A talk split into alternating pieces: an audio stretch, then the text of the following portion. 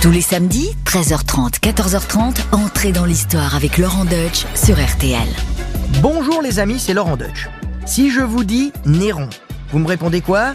Que c'est le célèbre empereur romain, fou et cruel, qui a mis le feu à sa propre capitale. Eh ben je vous arrête tout de suite. Non, Néron n'a pas incendié Rome. Là j'entends que vous êtes déçus, euh, est-ce que ça vaut toujours la peine de vous raconter son histoire ? Eh bien oui, parce que si elle a suscité pareille calomnie, c'est parce qu'il était bien gratiné quand même. Un exemple, il a fait tuer sa mère. Pourtant, il lui devait son trône. Et il va pas s'arrêter là. Il avait le sens du spectacle, il faut dire. Son ambition profonde, devenir le plus grand artiste vivant.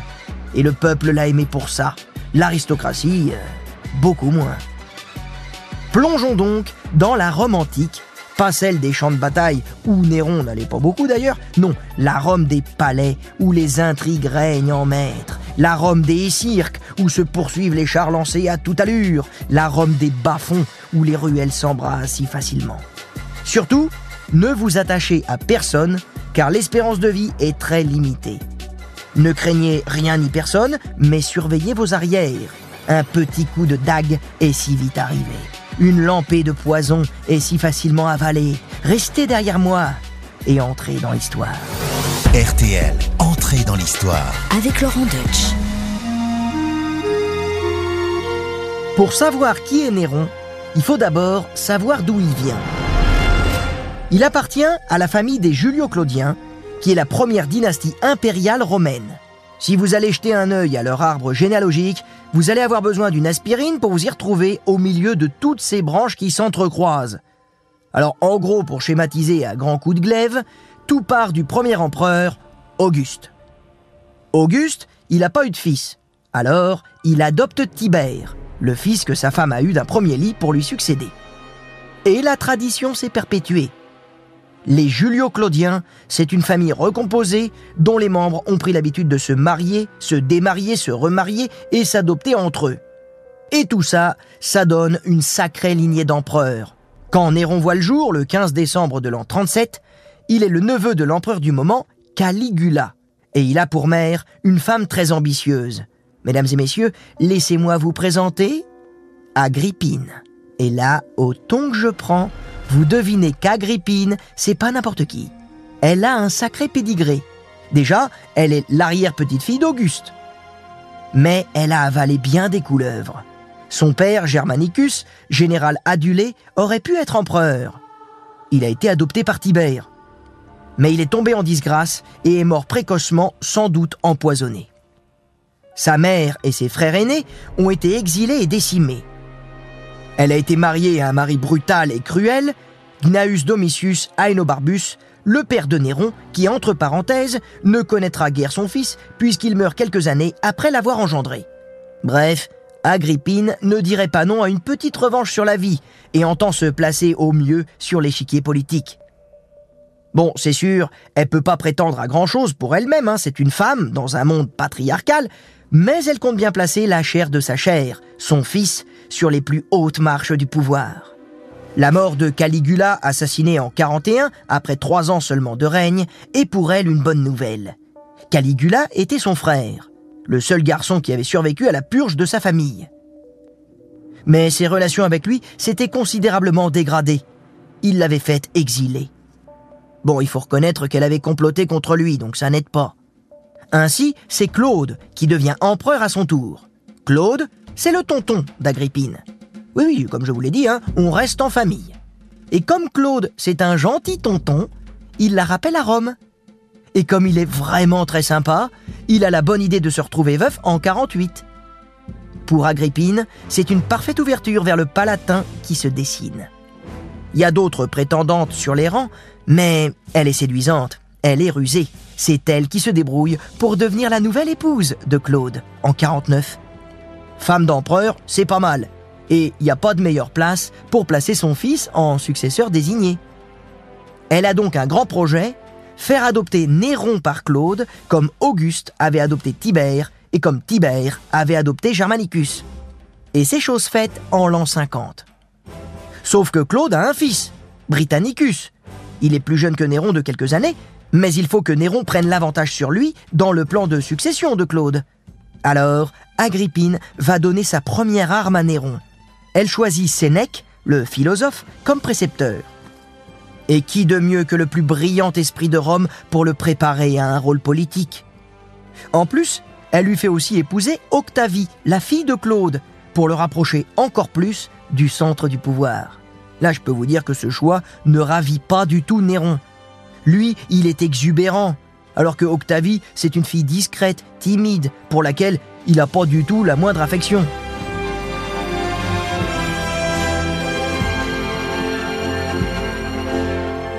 Petit à petit, Néron prend du galon. Coaché par Sénèque, il s'exprime avec aisance. Il est charismatique, il est plutôt joli garçon, ce qui ne gâche rien. On lui confie donc des responsabilités oratoires. Mais le vieux Claude commence à manifester des remords. Eh oui, il a quand même défavorisé son fils biologique. Alors, est-ce parce qu'il est arrivé au crépuscule de sa vie et qu'il fait le bilan de ses actions passées? Est-ce que c'est parce qu'il commence à prendre la mesure des manœuvres de son épouse Agrippine? En tout cas, Agrippine voit avec effroi Claude et Britannicus, son fils biologique, se rapprocher. Là, il est temps de frapper. Et elle va frapper fort, Agrippine. Elle fait servir à l'empereur un plat de champignons, il en raffole, et je vous apprends rien, les champignons, quand on ne sait pas les regarder, euh, ça peut être très dangereux. Surtout quand en plus, ils ont été empoisonnés au préalable. Là, en gros, t'as aucune chance. Ainsi, le treize octobre cinquante-quatre, Claude expire. Agrippine a consciencieusement préparé la passation de pouvoir. Elle retient Britannicus auprès du corps du défunt en surjouant la veuve éplorée. Pendant ce temps, Néron a le champ libre pour se faire acclamer par la garde prétorienne. Son premier discours d'empereur face au Sénat est parfait. Faut dire qu'il a été écrit par Sénèque en personne. En parallèle, le testament de Claude, qui réhabilitait sans doute Britannicus, a été détruit. Néron a dix-sept ans. Le voilà empereur.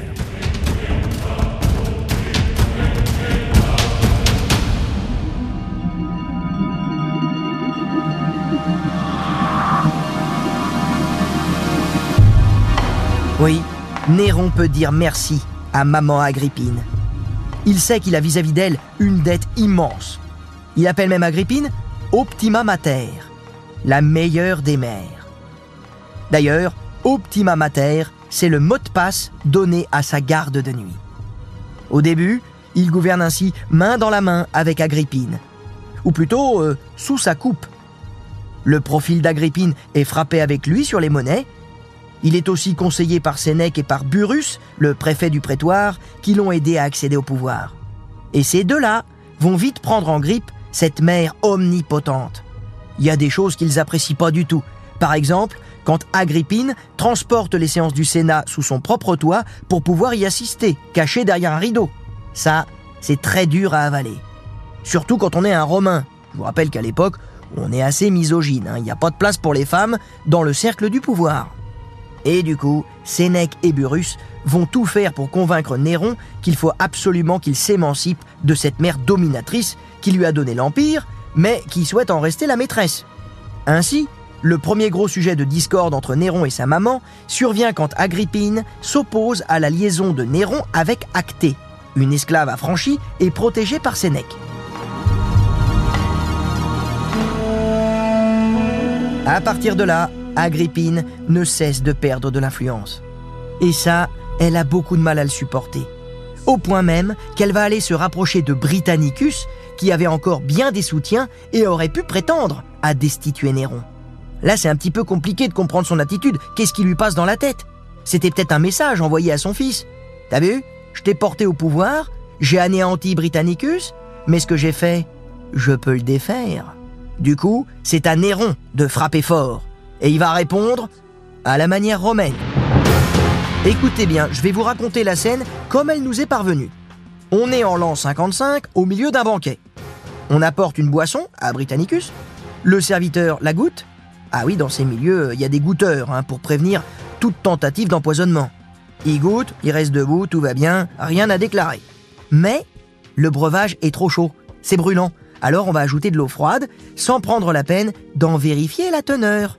Ça, c'est une erreur de débutant, tu vois, classique. Et Britannicus, il tombe raide. Néron, lui, il bouge pas, il reste stoïque, hein, à la Sénèque, il bouge pas. Alors aujourd'hui, on doute de la véracité de ce récit parce qu'il n'y a aucun poison connu alors qui aurait eu un effet aussi foudroyant. Certains historiens modernes pensent plutôt que Britannicus, qui était épileptique, aurait succombé à une de ces crises. Mais d'autres historiens en sont certains. Le jeune garçon a bel et bien été tué par Néron. Moi, je peux pas trancher, hein, j'y étais pas. Mais bon, si Racine lui-même dit que Néron est le meurtrier de son frère adoptif, restons là-dessus, hein, on va pas contredire Racine.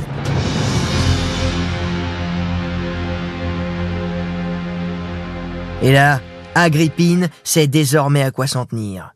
Le lien avec son fils est bel et bien rompu. Elle n'en finit pas de tomber en disgrâce. Elle perd sa garde personnelle, elle est éloignée du palais impérial. Alors ça l'empêche pas de désapprouver les projets de remariage de son fils. Oui, Néron, il s'est lassé d'Acté, et il est tombé raide dingue de Poppée, une aristocrate de Pompéi, belle, intelligente, calculatrice, rousse comme lui, ce qui ne gâte rien. Ah oui, je vous l'ai peut-être pas dit, mais Néron est Nérou. Voilà, ce qui n'a rien à voir avec son nom, mais bon, Néron est Nérou. Bref, pour Agrippine, hors de question qu'il abandonne son mariage avec Octavie, qu'elle avait elle-même façonné. Octavie, de qui elle s'est d'ailleurs extrêmement rapprochée. Eh oui, le vent a tourné, et l'impératrice mère va gratter à la porte de toute la famille de l'ex-empereur. Et pendant ce temps-là, on peut le dire, Néron ressent désormais de la haine pour sa mère.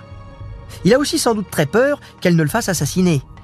Car Agrippine, elle est restée puissante, elle bénéficie de moult soutiens dans l'armée. Alors, il va concevoir un plan machiavélique pour se débarrasser d'elle. Il envoie une invitation à sa mère pour qu'elle vienne dîner avec lui dans une de ces villas de la baie de Naples. Magnifique, hein, ça peut pas se refuser, ça, un petit crépuscule sur la Méditerranée avec les étoiles. Et pourtant, Agrippine, elle se doute qu'il y a un coup fourré derrière tout ça. Mais elle ne peut pas refuser. Elle le sait, c'est le baiser de la mort. Le navire d'Agrippine, qui doit la ramener à sa villa, a été saboté. Le plafond s'écroule sur elle, elle est blessée. Mais elle réussit à s'extirper du naufrage et à s'enfuir à la nage. On a voulu simuler un accident. Mais elle a compris, bien sûr. Et Néron a bien compris qu'elle avait compris. Il envoie aussitôt des soldats pour finir le travail. On raconte que face au couteau qui allait la transpercer, elle aurait écarté son vêtement et crié « Frappe au ventre ! Ce ventre qui t'a porté, Néron !» Ah, c'est beau. C'est beau comme l'antique. Même si certains historiens ne croient pas à l'histoire du bateau, c'est trop rocambolesque. Bon, maintenant qu'Agrippine n'est plus là, pour Néron, il reste une petite formalité, celle de ne pas se faire accuser de matricide. Oui, ça, chez les Romains, c'est ok pour éliminer l'entourage, mais pas sa maman. Tuer sa mère, optima mater, hein, rappelez-vous, c'est très mal vu.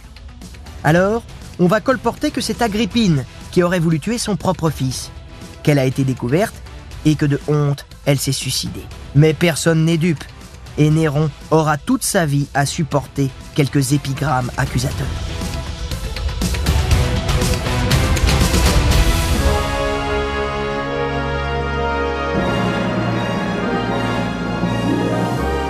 La mort d'Agrippine signe la fin de la première période de règne de Néron. Cinq années où l'empereur a su se rendre populaire. Il n'arrêtait pas de faire des cadeaux au peuple. Oui, avec Néron, l'expression « du pain et des jeux » n'a jamais aussi bien porté son nom. Le peuple est ravi.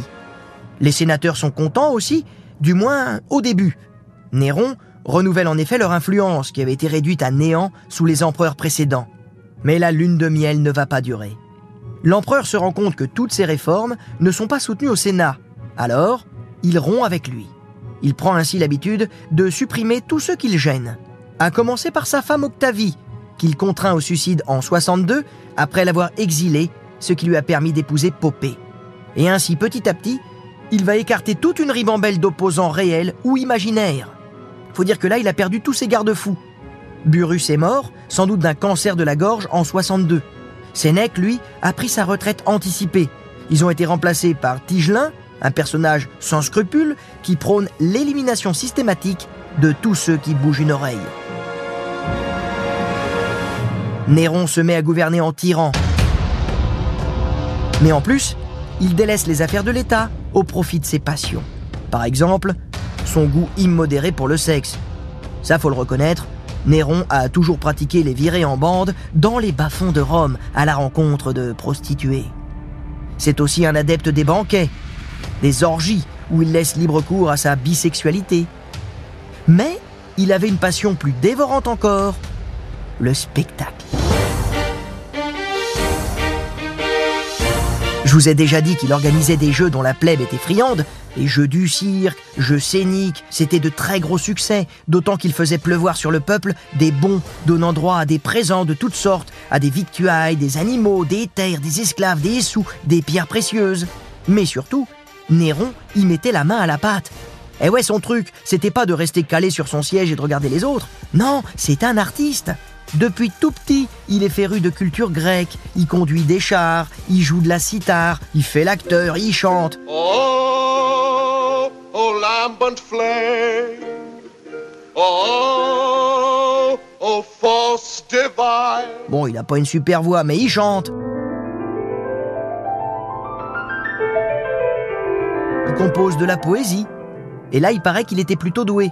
Malheureusement, il ne nous reste qu'un seul vers de lui, ce qui est un peu maigre pour juger de la qualité de son œuvre. Alors ce vers, je vous le livre quand même, hein. Le cou de la colombe de Vénus brille à chaque mouvement. Voilà, c'est un petit peu maigre, c'est un petit peu court, mais faut quand même imaginer cela déclamé au milieu d'une assemblée devant des milliers de personnes. Alors, au début, il se contente de se produire dans son cirque privé du Vatican. Faut dire que c'était mal vu, hein. Agrippine et Sénèque désapprouvent complètement ses ambitions artistiques. Mais une fois débarrassé de ses troubles faits, il laisse libre cours à son inspiration. À partir de l'année soixante-quatre, il monte sur scène et multiplie les rôles. Caché sous un masque à l'effigie de Poppée, il interprète même des rôles de femmes. Tout cela n'est pas bien vu du tout, mais alors pas bien vu du tout, du tout, par la noblesse conservatrice, qui prône la virilité romaine, phallocrate patriarcale. Alors d'accord, tout Rome est imprégné d'art grec extrêmement raffiné, mais de là à ce qu'un souverain se compromette dans de tels divertissements, on préférerait plutôt qu'il aille sur les champs de bataille pour combattre comme un vrai empereur. Mais non, ça c'est pas du tout son truc. En plus, il n'est pas expansionniste dans l'âme, Néron. Ce qui d'ailleurs aujourd'hui pourrait plutôt être porté à son crédit. Oui, c'est pas un impérialiste. Mais bon, autre temps, autre mœurs.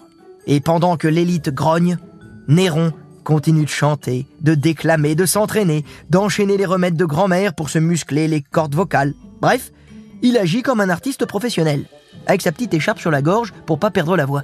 C'est quand même un artiste professionnel qui triche un peu, hein. Il est systématiquement acclamé, on peut pas faire autrement, et il est gagnant d'office, dès qu'il participe à un concours. Par exemple, en l'an soixante-six, il part en Grèce pour participer aux Jeux panhelléniques. Il se dit que les Grecs sont plus à même d'apprécier son talent que ses butors de Romains. Les Grecs sont très flattés de recevoir la visite d'un empereur, ils lui font le meilleur accueil, et ils condensent toutes les épreuves artistiques et sportives préférées de Néron. L'empereur reçoit les lauriers du gagnant à toutes les compétitions auxquelles il participe, même lorsqu'il tombe de son char. Faut dire que pour la course de char, il était tout seul, donc euh, il pouvait pas perdre. Et là, comme le dit l'adage, à vaincre sans péril, on triomphe sans gloire. Mais il s'en fout, Néron, il est content, et il va récompenser les Grecs. Oui, la Grèce, qui alors est sous domination romaine, se voit octroyer l'immunité fiscale. Ah bah ça valait le coup de faire gagner Néron. Et à Rome, pendant ce temps-là, ça grogne de plus en plus contre le souverain.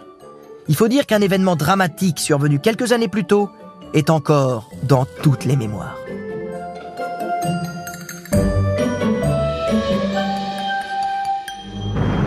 Il est temps de vous parler du grand incendie de Rome. Ah, vous l'attendiez, n'est-ce pas? Alors je vous plante le décor. Nous sommes le dix-huit juillet soixante-quatre. La nuit est tombée sur la ville éternelle. La chaleur est mortifère, c'est la canicule. Mais que vois-je au loin, près du Palatin? Ce sont des flammes qui commencent à dévorer le secteur du Grand Cirque. Vous y êtes? Il faut dire que ça rappelle les incendies terribles de cette année qu'on a connus en France. Et ben là, c'était un peu pareil. Ça flambe de partout, c'est le brasier. En plus, avec le vent qui souffle, le feu se propage rapidement, aidé par l'accollement des habitations et l'étroitesse des rues. Il n'y a pas de pare-feu, rien n'arrête les flammes. L'alerte est générale. Les morts se comptent par milliers. L'incendie va mettre neuf jours avant d'être complètement maîtrisé. Sur les quatorze quartiers que compte Rome, trois sont en cendres, sept sont partiellement détruits. Aussitôt, les rumeurs circulent. C'est l'empereur qui serait à l'initiative de l'incendie. On murmure qu'il voulait rebâtir la cité à son image et la rebaptiser, en toute immodestie, Néropolis. L'historien Suétone affirme que Néron a fait brûler sa ville pour booster sa créativité. Il aurait été aperçu devant le brasier, cithare à la main, entonnant un chant de circonstance, la chute de Troie. Reçois notre Rome, accepte ce don aux flammes, consume-la, dévorante fournaise, brûle donc, antique Rome, brûle donc, brûle! Et là, on fait une petite pause pour vérifier nos sources. Faisons un petit point sur ces biographes antiques. Déjà, on va leur dire merci, hein, parce que grâce à eux, on connaît l'histoire de Néron beaucoup mieux. Donc, euh, big up Tacite, Suétone et Dion Cassius. Mais on sait aussi qu'ils ne se sont pas privés de noircir son bilan. Déjà parce qu'ils ont vécu sous des dynasties postérieures, celles des Flaviens et des Antonins, qui donc ont largement contribué à, à discréditer les derniers empereurs Julio-Claudiens. Ensuite, parce qu'ils appartiennent à la classe des sénateurs malmenés par Néron. Évidemment, ils n'ont pas dit que des bêtises, mais Néron, incendiaire de Rome, ça n'a rien de crédible. Premièrement, l'empereur n'aurait jamais laissé brûler toute sa collection d'œuvres d'art à laquelle il était très attaché. On peut être sûr que ses vases préférés auraient été en bonne place dans sa nouvelle cité. Deuxièmement, il était absent quand l'incendie a démarré. Il se trouvait dans sa propriété d'Antium, station balnéaire à une cinquantaine de kilomètres de Rome. Au contraire, il est revenu pour organiser, avec efficacité d'ailleurs, la maîtrise du feu et le relogement des sinistrés. Vous admettrez que cela ne correspond pas du tout au portrait d'un illuminé en train de pousser la chansonnette face aux flammes. Troisièmement, on sait aussi grâce à l'archéologie que Néron a reconstruit la ville avec pragmatisme et pas avec démesure. Aujourd'hui, on pense plutôt que l'incendie de Rome était un incendie accidentel, comme il y en avait fréquemment à l'époque.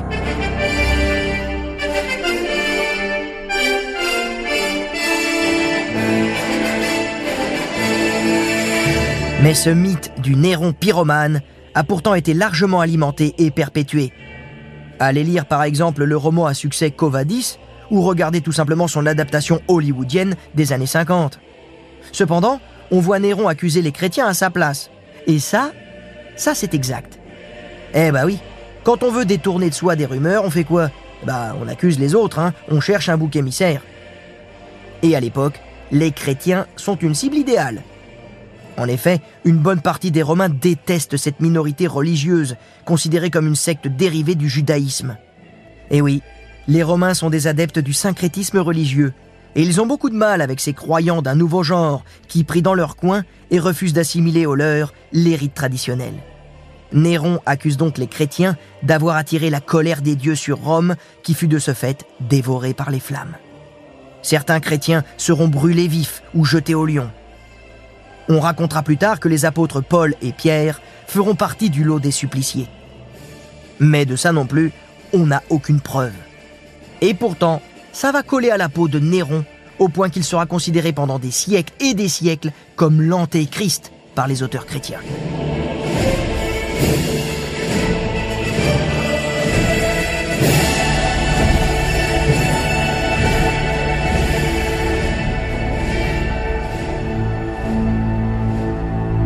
À l'époque de Néron, on ne parle pas encore d'antéchrist, mais au fil des années, l'empereur s'est taillé une sacrée réputation. Tueur de mer, histrion, incendiaire, n'en jetez plus. Ah si, si, si, mauvais gestionnaire aussi. Son goût du luxe et ses largesses ont vidé les caisses de l'État. Et pour les remplir, il augmente les impôts, multiplie les spoliations et retarde le paiement de la solde des militaires. Faut quand même reconnaître qu'après l'incendie de Rome, il s'est fait plaisir en reconstruisant magnifiquement sa Domus Aurea. Son palais impérial, flambant neuf, il est immense, incroyablement fastueux. Et ça, je peux vous dire que ça fait grincer des dents. Bref, l'aristocratie le méprise. Une partie du peuple l'a lâché aussi. Et il fait peur. Qu'est-ce qui fait peur maintenant, Néron? On le croit capable de tout. Son règne, c'est une histoire de pouvoir et d'escalade dans la répression, Mais ça, c'est vieux comme le monde. Bah oui, Néron a peur d'être assassiné, alors il assassine. Et tandis qu'il rivalise d'assassinat, on rivalise de tentatives d'assassinat. En soixante-cinq, il échappe à la conjuration de Pison. cinquante et une personnes, dont un dénommé Pison, se sont alliées pour l'éliminer lors d'une course de chars. Ça va échouer et les représailles vont être sanglantes. Alors, il est probable que Sénèque, le père spirituel de l'empereur, n'y ait pas participé, mais Néron lui ordonne de s'ouvrir les veines. Ce que le philosophe va faire avec placidité en bon stoïcien qu'il est. Avec la mort de Sénèque, les digues sont ouvertes. C'est la foire aux conjurations. Le général Corbulon, qui aurait voulu devenir empereur à la place de Néron, est maté et contraint au suicide, lui aussi. Alors, Vindex, le gouverneur de la Gaule lyonnaise, se soulève. Lucius Claudius Masser, gouverneur d'Afrique, suit l'exemple. Galba, gouverneur d'Hispanie, se proclame lui carrément lieutenant du Sénat et du peuple romain. Ça éclate de partout. Alors Néron, au début, essaie de mater la rébellion, ça marche un temps, mais la propagande anti-néronienne a infiltré jusque la Domus Aurea et le plonge dans l'apathie. Bientôt, il est même submergé par la peur. En toute discrétion, il s'enfuit du palais alors que Galba est acclamé empereur. Peut-être espère-t-il encore sauver sa peau, gagner la Grèce qui lui a donné tant de preuves d'affection, mais il est vite rattrapé par la réalité. Le Sénat le déclare ennemi public. Alors, que faire, si ce n'est mourir ? Mourir, mais avec le plus de dignité romaine possible, de sa propre main. Il se réfugie alors dans la maison d'un de ses derniers fidèles, la l'affranchi Phaon, où il n'est pas seul. Il est avec ses deux nourrices et son premier amour, Acté, qui ne l'ont pas abandonné. Preuve qu'il a encore quelques proches pour lui témoigner de l'affection. Les femmes l'exhortent à en finir. Le temps presse, Néron est recherché, mais sa main tremble. Il a peur d'en finir. Quand tout à coup, il entend une cavalerie se rapprocher. Il est découvert, il faut se hâter. On l'aide à porter le couteau à sa gorge et à enfoncer la lame. Oui, certains diront qu'il a raté son dernier rôle. C'est ainsi qu'il meurt le neuf juin de l'an soixante-huit, sans descendance.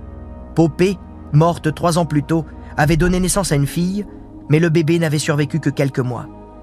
Avec Néron, s'éteint la première dynastie impériale. Bye bye, Auguste, Tibère, Caligula, Claude. Tout cela n'était que mortel. Place à la suite, qui n'est pas forcément bénie des dieux. Oui, la transition va être raide. Galba ne restera au pouvoir que quelques mois. Et trois empereurs vont se succéder en moins d'un an, dans un contexte de guerre civile, avant l'avènement d'une nouvelle dynastie.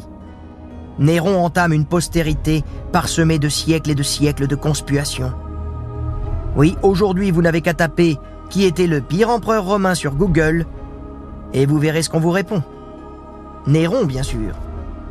Mais pourtant, il ne faut pas ignorer que ce souverain honni a aussi été très aimé. Il est l'empereur qui s'est opposé aux sénateurs lorsqu'il réclamait le droit de révoquer l'affranchissement d'un esclave. Il est l'homme de toutes les extravagances, mais aussi de toutes les largesses. Et pour cela, il conservera à jamais l'adhésion de la partie la plus humble de la plèbe. On raconte même que des générations d'anonymes fleurirent longtemps sa tombe après sa mort. On dit même que tout au long du premier siècle après Jésus-Christ, des faux Nérons ont éclos aux quatre coins de l'Empire et que ces imposteurs ont été systématiquement accueillis en héros. Voilà bien la preuve que nombreux sont ceux qui auraient souhaité que l'ex-empereur soit toujours vivant. Décidément, Néron n'a jamais laissé indifférent. R T L, Entrez dans l'Histoire avec Lorànt Deutsch. Nous sommes de retour dans cet épisode consacré à Néron. Et pour en parler, j'ai la chance d'avoir à mes côtés Catherine Salles, qui est docteur ès lettres et maître de conférences émérite à l'université de Paris dix Nanterre et qui est spécialiste de l'Antiquité, auteur notamment d'une remarquable biographie sur Néron. Bonjour Catherine. Bonjour.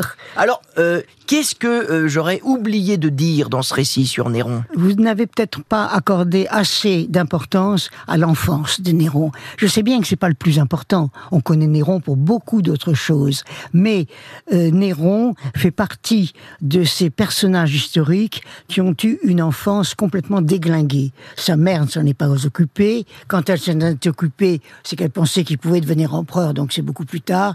Et il a été entre les mains d'esclaves, un cocher et un joueur de flûte qui l'ont éduqué. On ne peut pas dire qu'ils avaient quand même les références de la bonne société. Or, Néron appartenait à la plus haute société romaine. Et pourtant, ouais, il a... Il bah, sa mère n'était pas là, laisser, son euh... père était mort, euh, sa mère a été exilée, puis elle était revenue, et elle a commencé à s'intéresser à lui quand il avait quatorze quinze ans, parce qu'il n'y avait plus tellement de descendants d'Auguste qui pouvaient devenir empereur. Qu'est-ce qu'il faut retenir, alors, du coup, de cet empereur? Il n'y a pas que l'incendie, surtout que l'incendie de Rome, oui, l'incendie de Rome, c'est pas lui. C'est pas lui. Alors, alors qu'est-ce qu'on doit retenir de lui? Côté positif, c'est l'importance qu'il a accordée à tous les arts et à toutes les sciences pendant son règne. C'était un passionné de, des sciences et, de, et il a donné un essor à tous les petits métiers, métiers généralement de luxe, qui ont éclos à Rome à cette époque-là. C'est-à-dire qu'il protégeait ses, ses artistes. Lorsqu'il fait construire la Maison Dorée, il fait appel à des architectes et des ingénieurs italiens, ce qui était la première première fois qu'on faisait ça dans le monde, parce que c'était toujours les Grecs, bien sûr, qui étaient appelés. Et il a euh, beaucoup protégé tous les artistes, comédiens, chanteurs, mimes, musiciens, tous ces gens-là ont été très protégés pendant son règne. Il les fait paraître dans des spectacles constamment. Et ils sont devenus... Les, les... arts et les sciences aussi. Euh, les arts et les sciences, très intéressé par les sciences. Parce que lui, il aimait beaucoup ceux qui inventaient des petites choses, mais qui étaient très utiles, finalement. Lui-même a été inventeur, si on peut dire. Il a inventé l'eau glacée pour servir pendant les repas. Et comment il a fait? Bah, il a pris de l'eau, tout simplement, et il a fait transporter de la glace et de la neige, pas loin de là où était le repas. On mettait tous ces flacons dans cette neige ou dans cette glace, ce qui fait que deux ou trois heures plus tard, c'était de l'eau glacée. Comment se fait-il que certains rois entrent de manière très positive dans la culture populaire, et d'autres, hein, comme cet empereur Néron, de manière très défavorable? Parce que l'histoire... dans l'Antiquité, même dans des périodes plus récentes, est généralement faite par des aristocrates. Les aristocrates détestaient Néron parce qu'ils trouvaient qu'il était trop moderne, qu'il s'intéressait à l'art, qu'il s'intéressait... Il n'y avait que le peuple romain qui adorait Néron.